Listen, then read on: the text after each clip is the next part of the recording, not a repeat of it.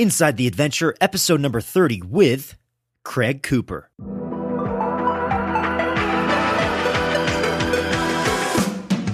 If you've ever been afraid to step outside your comfort zone, then you're in the right place. Inside the Adventure features incredible athletes and everyday people sharing their epic stories of pushing life to its limits. Get ready to be inspired, face your fears, and take action with your host, Marshall Mosher.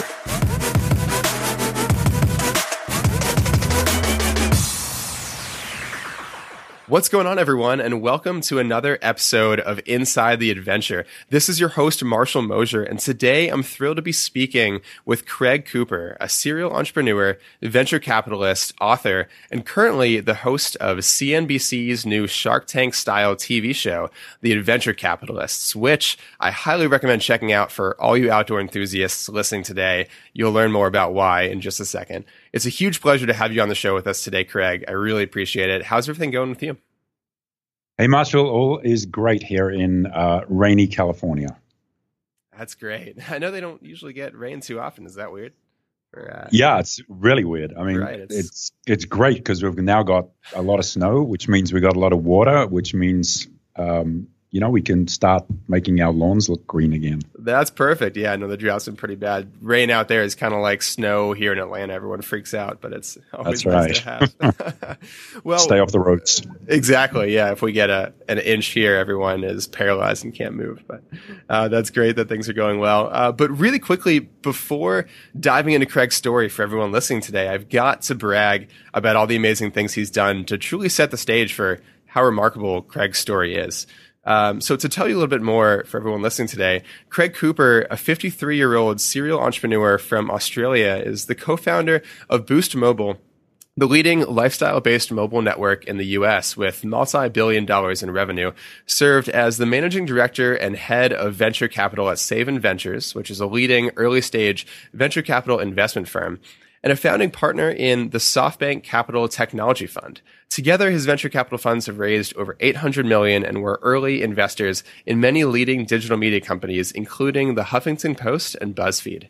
He's currently the C E O of Cooperative Health, a digital media company focused on men's health, as well as the author of the HarperCollins book, Your New Prime: thirty Days to Better Sex, Eternal Strength, and a Kick-Ass Life After forty. Through this, he's created a comprehensive guide to healthy aging for men, highlighting the specific things to focus on: flexibility, mobility, balance, functional strength, nutrition, and endurance, not to mention leading a kick-ass life. And as if that weren't enough, Craig is also the host on C N B C's new Shark Tank-style show, The Adventure Capitalists, showcasing the best new innovation from outdoor startups across the world. Uh... And honestly, Craig, I don't know how we're going to fit your story into just thirty minutes on this podcast. That's amazing and an incredible. I'm exhausting. Background. I'm exhausted listening to that. Right. Well, I know that you have some amazing uh, stories in, in store for everyone uh, listening today, and it's a huge honor to have you on the show. I'm I'm really a huge fan of your work, and I can't wait to hear more about your story. But before we talk about the present day, let's jump back in time a bit. Tell us a little bit more about Craig Cooper as a child growing up in New Zealand and how you fell in love with the outdoors to begin with. Well, um, you know, I'm fifty-three years old now, and I was I was born in New Zealand, but I left when I was fourteen. But those sort of fourteen years in New Zealand were extremely formative because, I mean, New Zealand is sort of an action sports paradise. And, you know, I, I know I was only, you know, a young grommet at the time, but I kind of had a sort of birth by fire because of the environment that I was brought up in, whether that was through sort of, you know, the rugged surf environment that we have down there um, and sort of, you know, everything that the outdoors sort of had to offer because, you know, you had to make your own fun in New Zealand. And, you know, that fun was basically – you know, being outside and, you know, making things, playing with things, you know, you know uh, and, you know, causing trouble and, uh, you know, having as much fun as you could. Um, and so I grew up surfing. I started surfing when I was sort of six or seven years old. And I was in the New Zealand surf team. And um, eventually when I left um, New Zealand, I literally left school when I was fourteen and moved to Australia to go surfing, living on the Gold Coast with a bunch of Kiwis and, um, uh, you know, living that lifestyle on the Gold Coast of Australia. But, you know, New Zealand was, you know, it was a hard place to grow up in because it's, you know, it's uh, it's a very rugged country. The weather is very extreme, uh, you know, from winter to summer. Um, the travel, the surf culture is built around travel because, you know, you have to travel in New Zealand to get waves. Um, and you can get from one coast to the other. Most people don't know this. You can get from the, you know, East Coast to the West Coast in about an hour and a half. So, you know, you've got your choice of coasts as to, you know, whether the, you know, wind is offshore or not, and where the swell's coming from, from the, you know, which which um, uh, which ocean it's coming from. So, um, you know, my parents got divorced when I was very young, when I was nine. So I was kind of out on the street. I was a skateboarder, um, and I skated professionally in New Zealand. I was sponsored, you know, when I was um, eleven years old through to um, sort of when I was fourteen, when I left New Zealand. I used to tour the country, you know, as a thirteen-year-old with a bunch of, you know, older skaters uh, with a half pipe and giving demonstrations at, you know, Easter shows and other, you know, public events. Um, so I was kind of on the street for most of my, um, you know, years that I can remember when I was younger because, you know, my parents were pretty absent and I was, you know, either skating or surfing and, um, you know, out there and trying to avoid all, you know, as much trouble as I could. Or uh, maybe that's the wrong thing. I probably had too much trouble. Well, that sounds like a, a perfect amount, but it sounds like skating and surfing were a huge part of your life growing up. How did those things influence what you thought you wanted to do? Um, you know, I was like a nomadic grommet and I had sort of really no um, influence or mentors or aspirations at that time. And it was, Um, you know, really not until I moved to the Gold Coast of Australia um, that I started to sort of get serious about my future because, um, you know, I moved when I was fourteen and sort of for seven years up until I was, um, you know, twenty-one, um, you know, I continued to live that lifestyle. But I had the fortune of kind of being adopted by some pretty successful sort of Gold Coast entrepreneurs who, because I was a great tennis player, Um, I, you know, ended up playing tennis with these guys a lot and hanging out with them. And I was, you know, fifteen, sixteen, and they were in their early thirties. And these are, you know, lawyers and entrepreneurs and property developers. And they kind of counseled me around, you know, what the hell am I going to do with my life? And that resulted in me pretty much packing up my car, my H R Holden at the time, my nineteen sixty-three H R Holden, with my girlfriend at the time, my now wife of, you know, twenty-nine years, Maria, and us heading to Sydney and me uh, basically going back to school when I was twenty-one. So I did my final two years of high school when I was twenty-one as an adult student. And eventually um, I ultimately got into um, a double degree program in the University of Sydney. I studied economics for three years. Then I studied law for four and a half and, you know, practiced law for six, seven years after that. Um, so, um, you know, I was lucky that I Um, I could have gone a completely different direction if I had not had sort of mentorship that, you know, I had, you know, in those early days in Queensland on the Gold Coast. Absolutely. It, it seems like that mentorship was a, a very big turning point in your life. Um, did that mainly simply evolve from uh, your connection with them through tennis? And, and how impactful was that mentorship uh, throughout the rest of your life? I think... Um, I think for me, through my whole life, um, the um, sort of active lifestyle that I lead and everything that surrounds that has really influenced everything that I've kind of done and where I've ended up, um, you know, both in my early days from New Zealand to Australia and, you know, ultimately then coming to the U S and becoming a U S citizen. Um, after being here for sixteen years, um, I became a citizen last year and my kids actually became citizens yesterday.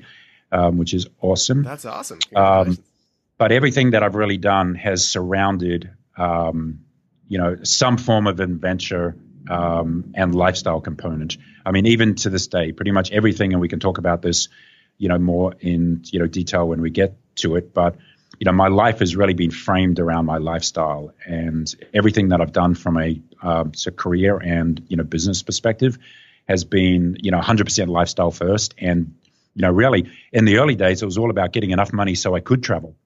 You know, I, I was never about, you know, getting, you know, you know, becoming a lawyer or becoming a, you know, energy property developer, which I did for six and a half years when I was developing um, coal and gas-fired power stations up in Indonesia. You know, all that so I could surf Indonesia. You know, all that was lifestyle-based. Everything that I've done from a financial perspective has been directed, Mosher, towards giving me more freedom in life. That's been my one hundred percent directive. And whether that means financial freedom um, or, um, you know, from a lifestyle perspective, to me, that's that's the most important thing in life. I absolutely agree. I think we're very similar in that. Um, and this is actually a question that I a lot of people um, bring up with me, but you've obviously had a lot of success in business, um, and, and most of that has come from pursuing that type of lifestyle.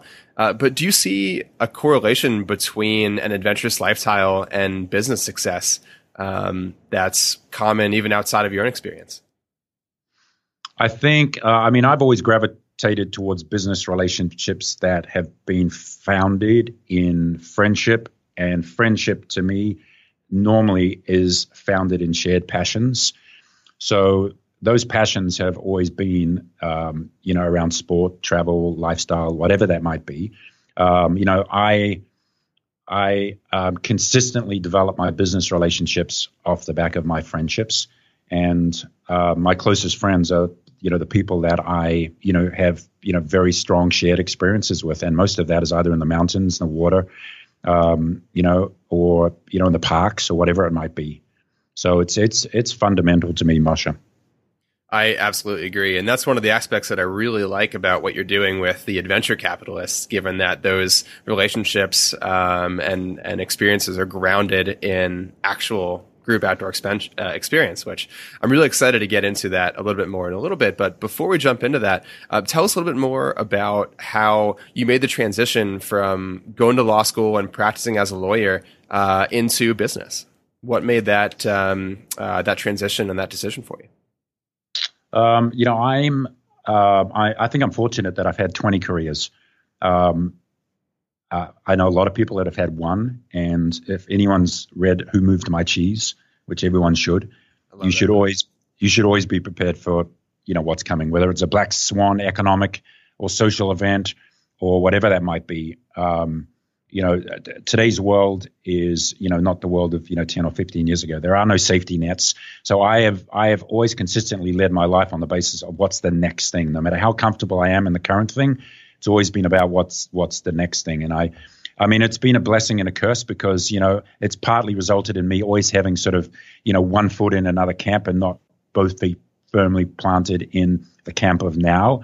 But I think it's been beneficial to me from, you know, long-term perspective because I'm continually educating and continually looking for, you know, what's what's the next opportunity. And I, when I look back and, you know, I don't look back on it unless I'm sort of asked and I have to sort of, you know, Um, um, uh, you know, be cognizant of it.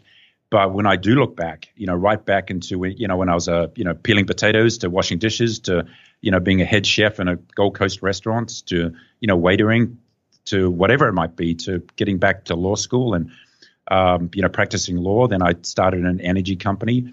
Um, and then I got very deep into uh, mobile and wireless communications, which led to Um, you know, bringing Boost Mobile here to the United States with Peter Adderton in two thousand one. Um, and, you know, subsequently leveraging that into, you know, multiple venture capital funds and, you know, various other, you know, investment opportunities. But I think everything, everything has a progression, right? And you've just got to be prepared to accept that pro- progression. And as long as you've got the passion, you know, for what you're doing and, you know, where you want to end up, I think opportunities come to you. And, you know, they're not the opportunities that you wish for, you know, a lot of the time.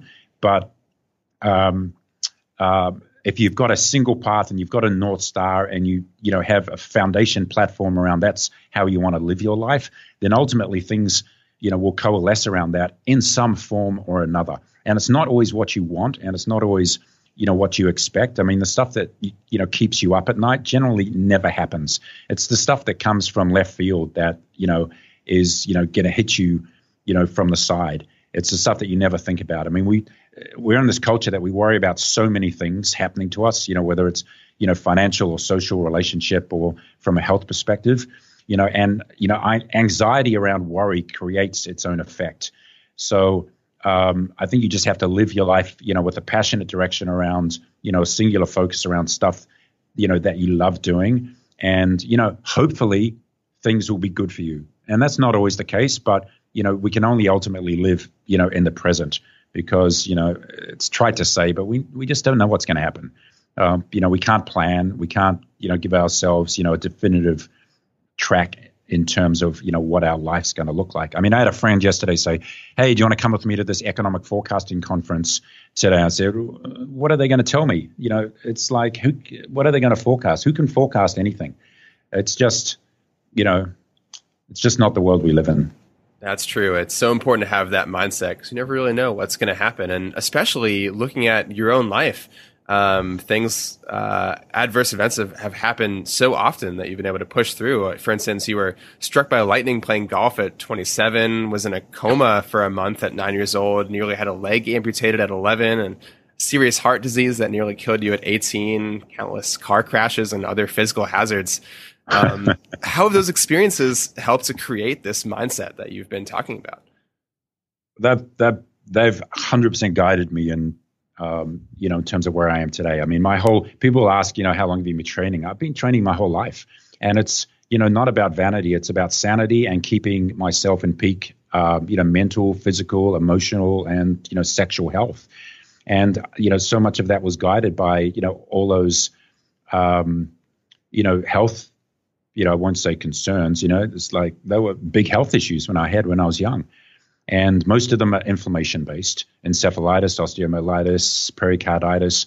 You know, these are all inflammation-based disorders. And we live, we live in a very inflamed society. So sort of my my passion around men's health, and particularly forty-plus men's health, um, is, you know, one, it's a selfish endeavor um, because I want to keep myself in peak, you know, performance.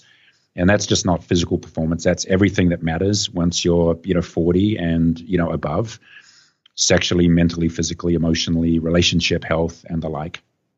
But it's also, um, you know, I feel that there's just no voice for guys my age who, you know, are struggling, who are struggling with, you know, this traditional midlife crisis, and they're seeing um, their lives as over, and, you know, they're complacent about everything um that surrounds them, their career, their their partnerships, their physical state. And my message is that, you know, it's a time of, you know, opportunity, not one of complacency. That particularly when you're forty, you know, you've got, you know, you, you, it's a time to look forward and go, what do I really want to be going forward? How do I want to live my life? And is this where I really want to, um, you know, is this how, you know, I want to be in sort of ten or fifteen years time? And for me, that's about getting stronger, you know, every day in sort of all aspects of, you know, what I'm trying to achieve. Um, and if you look back, yes, you know, to your original question, I've, um, you know, I've been heavily influenced by my own sickness, but I think it's, um, you know, I think I've been fortunate that, you know, I've come through it all, and I'm able to sort of, you know, give a message out to other men. You've done so many amazing things to help share that mentality and to help promote men's health. Was Was there a particular um, inspiring event that helped you to get started and go down that path of wanting to wanting to share and inspire others um, to know more about men's health? I think um, you know I, I've I've always been driven to it internally as a selfish endeavor, but what has sort of activated my uh, sort of more public profile around it was. Um, was a couple of things. Um, when I was forty, I had a P S A test, which is a prostate-specific antigen test, which basically came back and said within, you know, ten years, I had a, you know, forty to fifty percent chance of getting prostate cancer. So um, I became very deeply involved in, um, in sort of the movement around uh, men's um, cancer, men's sexual health, um, and particularly related to men's prostate cancer. And I don't have prostate cancer. Um, but I live my life every day like um, I'm in a preventative environment around it, because, you know, once you get a disease, as you know, you know, um, you know, it's a massive life. Obviously, it's a massive life changer. So I never wanted to be that guy that woke up one day and, you know, found out I had had cancer without, you know, and had, you know, had done nothing about it. So, you know, once I started looking into the sector more and more and started researching, you know, all the treatment options, preventative wellness, um, and the whole structural and institutional environment around the medical system in the U S, I became, I became, you know, deeply, deeply upset and concerned about what men my age were being exposed to, particularly from the point of view of the treatment paradigm around prostate cancer, which affects, um, you know, thirty thousand men a year in the U S, two hundred twenty-five thousand uh, men um, are living with, uh, sorry, thirty thousand plus men are dying every year, about two hundred thirty, two hundred fifty thousand new diagnoses every year. And it's a it's a massive, massive disease for a forty plus man to cope with emotionally, sexually, uh, you know, physically. It's basically a life changer. So to me, that was what sort of drove me down my public path, because I realized that there wasn't there wasn't a voice around um, wellness for men, particularly directed at, you know, serious sort of modern day chronic health disorders.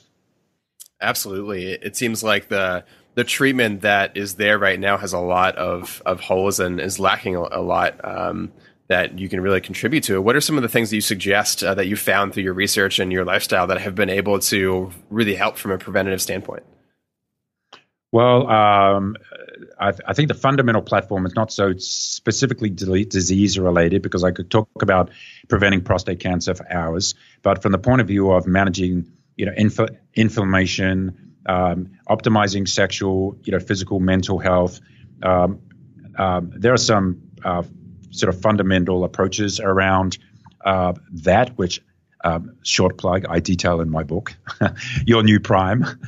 Um, and we'll link that, uh, we'll link that in the show notes too for everyone listening who wants to but, learn more. Um, but I think um, the issue here, Marshall, is that the problem with the U S Um, system in particular is that medical advice is doled out whether you're um, on the same basis, whether you're eight or eighty, right? Whether you're a man or a woman. So the same R D A requirements around vitamin D, for example, are given out to, you know, uh, from a twelve year old to a, you know, you know, one hundred twenty year old, you know, um, the same as in respect of your fat, carbohydrate, protein intakes, same as whether you're a female or a male. And, you know, we're a very specific group. We're a forty plus group of men who have very specific requirements around, um, you know, our health and all the aspects that sort of, you know, drive that health.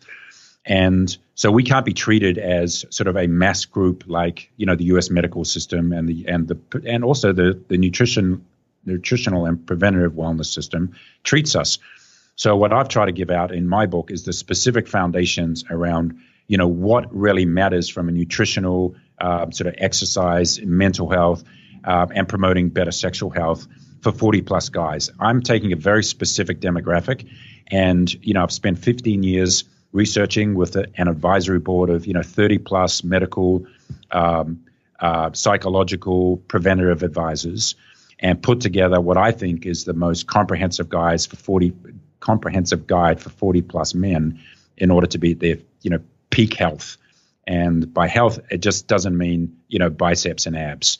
You know, I don't give a crap about, you know, your your, your body fat.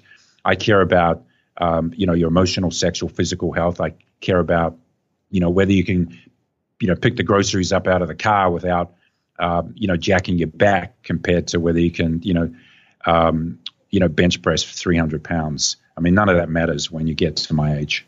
Exactly. Very functional um, types of, of applications to that. And you've done such a great job of inspiring people to live healthier lifestyles, um, mainly through outdoor fitness. And now you're even taking that one step further with helping outdoor entrepreneurs to create new innovative products that will ideally hope to help more people get outside and live a more active, healthy lifestyle. Tell us more about the inspiration for the Adventure Capitalists and how that got started. Um, it was uh, it was produced by Three Ball in um, Manhattan Beach here in Southern California, and they are the producers of, you know, The Biggest Loser and, you know, Top Chef and a whole bunch of, you know, non-scripted reality programs. And so, if uh, your listeners who don't know Adventure Capitalists, we were the number one news show on C N B C last year, which is awesome. Uh, we're about to start finish uh, filming series two in about um, three to four weeks. So as Marshall said at the beginning of the program, we're like Shark Tank for the outdoors. We we are looking for the next, you know, a great, um, inspirational sort of outdoor products, um, which we can, you know, showcase on the show. And, you know, like Shark Tank, as a group with my co-hosts, uh, decide whether we, you know, want to invest in or not, and support and, um, you know, strategically help those companies and businesses through to, um, you know, becoming multi-hundred million dollar businesses. Uh, so it's me and two other guys, Jeremy Bloom, who was, you know, uh, you know, six times World Cup ski champion, um, six year N F L player, um, and the head and C E O of uh, Integrate Software. Um, you know, a uh, significant software business, which has r- raised over fifty million dollars in venture capital. And Dahani Jones, who was the, you know, twelve-year N F L player who runs Key Capital. And so we're, um, and we have also guest hosts coming on this year. We have some, you know, super exciting celebrity guest hosts coming on. Um, so we're three guys in the wild um, trying to find, you know, the next, you know, great thing in outdoor sports. And unlike Shark Tank, we're not, you know, five people sitting at a boardroom. Everything we do is in a location for um, is in a location that was um, developed for the product. So, you know, if we've got a shark deterrent, you know, bracelet, we'll go to the Bahamas and, you know, dive with sharks. If we've got a um, a new tent system that's been built for Everest for one hundred mile an hour winds, we'll go up to, you know, the top of Yosemite and test that. So every show is in a different environment. So it's it's part travel, part, you know, venture, and part investment. But the The best thing about the show, Marshall, is that really it's, you know, the the hosts who are, you know, kind of three alpha males, you know, trying to have as much fun as possible. And, you know, uh, aside from the investment side of the business, we're really um, most of the show's about the three of us competing athletically because, you know, we're always in some, you know, adventure environment around, you know, mountain biking, or this year we'll be skiing a lot and, um, you know, doing some, you know, crazy mountain adventures. So. And I'm the oldest. I'm the oldest of them all. I'm fifty-three, and they're all in their thirties. So I'm like, you know, I've got a mission to take them out. Well, they probably still can't keep up with you. So uh, it it seems like a they're blast. Badass. Yeah, exactly. It seems like a really fun show to be a part of. What's one of your favorite experiences uh, or favorite memories from from season one of of what you did? Um, we had a really cool bike uh, technology we took out to the Mojave Desert called the Rungu, R U N G U. R U N G U, which is like an off-road electric bike. That was a lot of fun. Um, we went to um, the Bahamas, to the Bimini Islands, to test a shark stopper, um, which was a uh, shark deterrent device, which has been developed both for recreational use as well as for um, uh, for the commercial fishing industry. I hope it worked uh, well. Yeah, well, you'd have to watch the show. It was right. A lot of fun. No spoilers. I'm not giving it away. I'm, exactly. I, I, I'm still, I'm still talking to you, so it must have worked a little bit. I, I guess it did, yeah. That's right. And um, we had, you know, a ho- whole bunch of fun things. We had, you know, electric paddle boards. We had tent systems. We had new hydration devices. It's a, it's a, it's a mix. You know, it was our first season, so you know we're still getting comfortable with the product set. But we have about fifty new products which we've just cast for the next season. Um, so it's going to be it's going to be super exciting, and we don't see anything before you know we actually meet the entrepreneurs. So so literally we'll see uh, the products you know at the same time as you know um, you know the audience sees us seeing them on on television. That's fantastic. I love the idea and the concept. I've seen a few episodes myself, and it, it just looks like a blast. Uh, I think it, it's an amazing idea. And you've had the chance to work with so many incredible entrepreneurs that are building really innovative things through through the show and through that opportunity. Uh, what advice would you give to entrepreneurs out there, maybe some who are listening today who want to build their own outdoor company?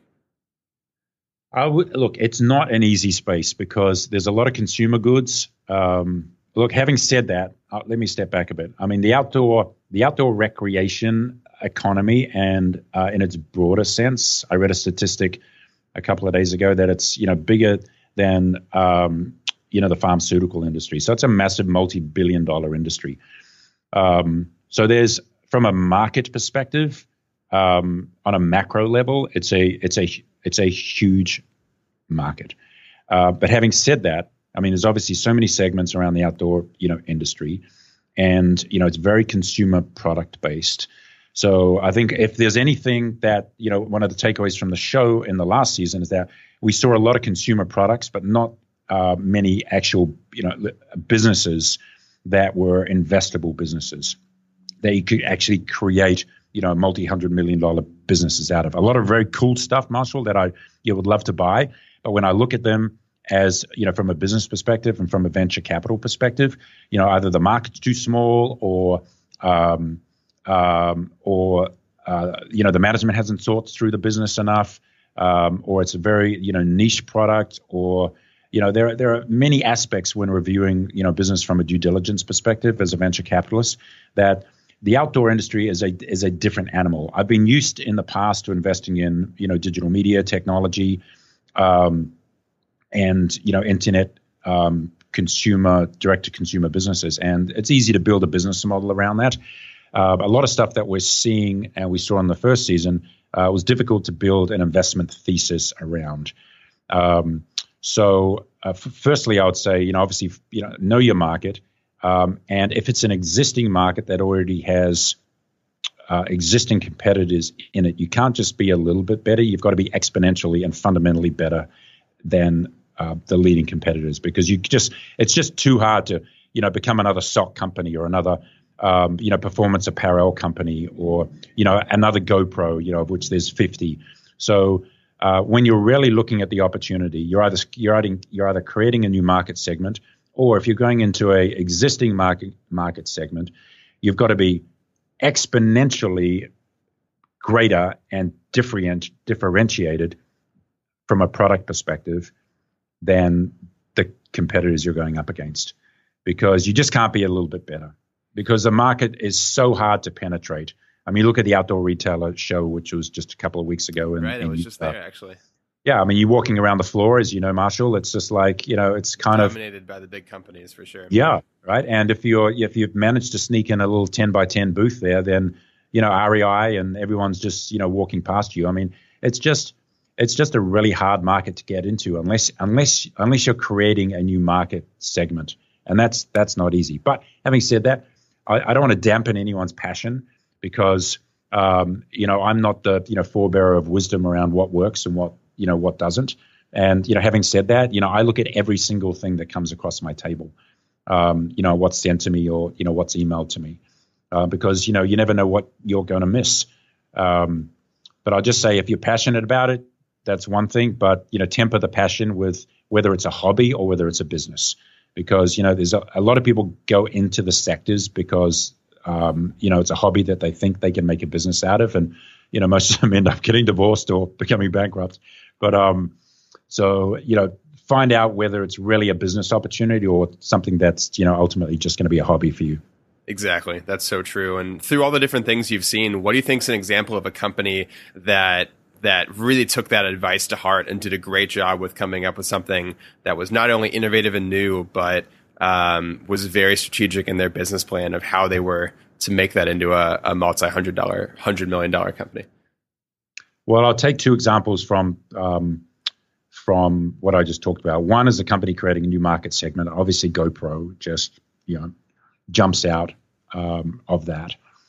Um, two, in terms of companies that have you know ex- entered into existing uh, markets and been truly differentiated. I think when you look around at companies like Yeti, Um, which, you know, went into the, uh, you know, storage and, um, you know, hydration market with very high-end products around, um, you know, hydration and, uh, you know, camping and the like. I think they've done a great job. They've created a whole new market segment now of, you know, very high-end performance equipment, and whether that's some of the new clothing brands which are coming out. I mean, I think it's created a, a market in two things. One, you know, high-end, and You know, two, from a branding perspective, what they did.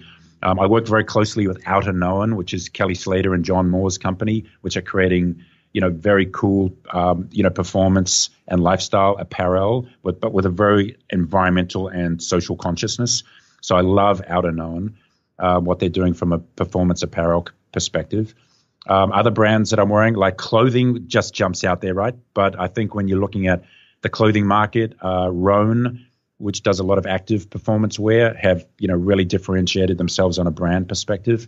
The other company is Vuori, uh, V U O R I, I think it's spelt, which is doing similar things in yoga wear. And these are big established, you know, markets with multiple entrants. But I think from a brand perspective, those guys have been super slick in terms of what they've done. Um, you know, branding is the hardest thing of all. Um, and, you know, everyone struggles with it. And everyone, you know, today to survive, you've got to be a direct-to-consumer company, and accessing the um, all the different branding platforms and acquisition platforms is, you know, is the hardest thing that any business has to come up against today. You know, whether it's from developing influencers and developing, you know, a you know authentic, you know, core brand, which is, you know, the foundation of sort of success with any millennial brand today. I mean, that's the hardest thing of any business. And You know, no one's an expert. Everyone has to just keep testing, testing, testing, because there's no playbook around it. And if you can make it work and you can, uh, you know, nail it, and, you know, then I think, you know, you're, you're more than halfway there. Absolutely. And I think it really goes back to that mindset you were sharing with us earlier of taking the challenges and the struggles and the hurdles as they come with, or as they come to you, and, and overcoming those in, in positive ways. Um, it's been really inspirational to hear all the advice you've given us, um, both through your own personal experiences and, and through what you've done. Um, but if we could close with, with one thing, I'd love to ask, um, what would you like your legacy to be of all the things you've done and, and all the, Uh, advice and inspiration you've give, given, what would be one thing you would uh, want to be remembered for, uh, that one legacy that you'd like to live, leave? I think, uh, you know, a lot of people tell me that they're eating sardines because of me, by the way, Marshall, because, you know, I'm always talking about my sardine fetish. You know, before I came on this podcast, I was having a can of sardines. Um Because I think they're the ultimate superfood for men. But anyway. Really? I don't I'm know ch- if I've ever tried sardines yeah. before. I got to try yeah. them. Yeah. You can search Craig Cooper sardines and there's right. one hundred, one hundred posts. Um, but I, I joke because I have a lot of guys emailing me saying, you know, I'm eating sardines because of you. Um, that's funny. But that's that's not my legacy. I think as a father, I want to be, a, you know, leg- my my most, you know, prized legacy is a, you know, dad and, you know, and um, um, partner to, you know, my twenty-nine-year wife. But outside of that, from a broader perspective, I, uh, you know, I'm I'm absolutely driven to make an impact on um, men's health, um, particularly the demographic around, um, you know, my age. You know, forty plus men's health who basically have very little information out there uh, uh, around, you know, surviving a very tough, um, you know, world, you know, emotionally, you know, from a career perspective and from a health perspective. And if I can, you know, I've, I've, you know, got a very good friend, Tony Robbins, who, you know, I've spent a lot of time with, you know, personally. And, you know, one, once I was flying with him on his jet and we, you know, we're talking about a bunch of things. And, you know, I asked him about his, um, you know, week long events and, you know, everything from Unleash the Power Within to, uh, you know, Date with Destiny. And, you know, my question to Tony was, you know, you have such an immersive five-day event that there's, you know, so much information parted, you know, uh, imparted in that event. And, you know, what do you consider a success when coming out of that event? And Tony's, Tony's reply was that, you know, I get it. There's a lot of information. But if someone just takes one thing out of five days and consistently implements that over the course of their lifetime and, um, you know, actively implements it, then – then to Tony, that was a success. And, you know, I've I've pretty much consistently lived by that in terms of what I'm trying to impart on men. Because if I can give someone just one thing that makes an impact on a consistent basis that leads to a massive lifestyle change that makes that person perform better, then to me, that's just freaking awesome. And, you know, the the the emails and the communications I have with people who are reading my book and who have actually taken the first step around small changes, then, uh, uh, you know, to me that, you know, makes my day and just makes it all worthwhile because, you know, that's, that's what I'm trying to do. I'm trying, I'm not trying to make people make big, massive changes around their life, but I'm trying to tell them that you, there is a life of, you know, more passion of, you know, of better health, whatever that means to them going forward, and not get caught up in the fact that, you know, they're forty or they're fifty and this is what their life's going to be for the rest of their life. If I can have someone change one small thing, then to me, that's a success, Marshall.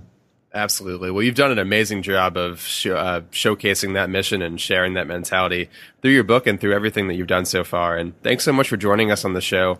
I know a lot of people are really inspired by what you've done and can't wait to check out the rest of the things that you're working on right now. And just to mention again, we're going to link your book to uh, the show notes of this episode. So anyone listening today who is interested in learning more, definitely go on and check that out. Thanks so much for coming on today with us, Craig. It's been such a pleasure, and I can't wait to follow the exciting adventures to come. That's so awesome. Thanks so much, Marshall, and keep up the passion. Absolutely. Well, it's through people like you and trying to uh, to emulate a lot of the amazing things that our guests have done that really inspire us. So thanks so much for joining us today. You too, buddy. This podcast is brought to you by Vestigo.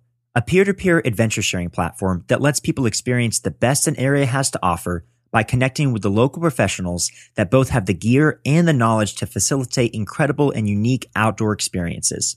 People have even called it an Airbnb for outdoor guides. Recently, we talked to Tyler, a fan of Vestigo who has gone on four trips so far. Let's see here. So I guess the most memorable so far is uh, Mount Yona. It's my favorite spot. I've gone there with Vestigo, and then naturally I've gone there by myself a couple times afterwards because I loved it. Most memorable because I went rappelling off the side of a mountain for the first time. Do you think you would have gone rappelling if you were not on a Vestigo trip? I do not. No. Uh, maybe someday in the future. Uh, of course, just like anything else, you'd be like, yeah, I, I can get around to that. Vestigo allowed it to be like, let's do it. You want to do it? Here's when, here's where, you know, let's go. What would you say to someone that is on the fence about going on a trip? Go. Just go now. It's, uh, it's, you, you just can't beat it. You can't do it yourself. It's not like they're providing someone the motivation to do something that they could do themselves, but maybe don't. I mean, and, and, and they can, but it's just, there's nothing matched going in a group. I mean, if you want to go on vacation somewhere, whether you want to do some activity, like having the group of people makes it, just makes it. And uh, so so going to do something for the first time with ten to fifteen other people who might also be doing it for the first time, that maybe I know them, maybe I don't. We can kind of share our, you know, nerves or experiences or how awesome it was afterwards. Um, and then just going with someone that knowledgeable, um, you know, it's it just all around – I enjoyed it so much that I've gone back three times since. Vestigo, an adventure sharing platform that provides people the knowledge, confidence, and safety to rappel off a cliff for the first time. To learn more about Vestigo, visit their website at vestigo dot co, V E S T I G O dot C O. When you sign up for your trip, use the promo code podcast and receive ten percent off your first trip. Vestigo, find an adventure, book a trip, go.